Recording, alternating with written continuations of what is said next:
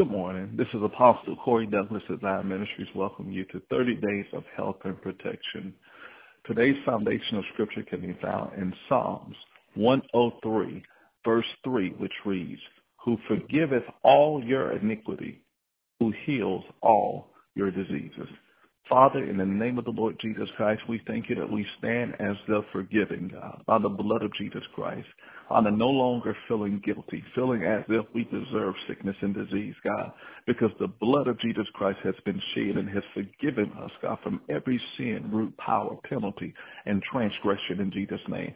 And because of what Jesus did on the cross, you have healed us of every disease.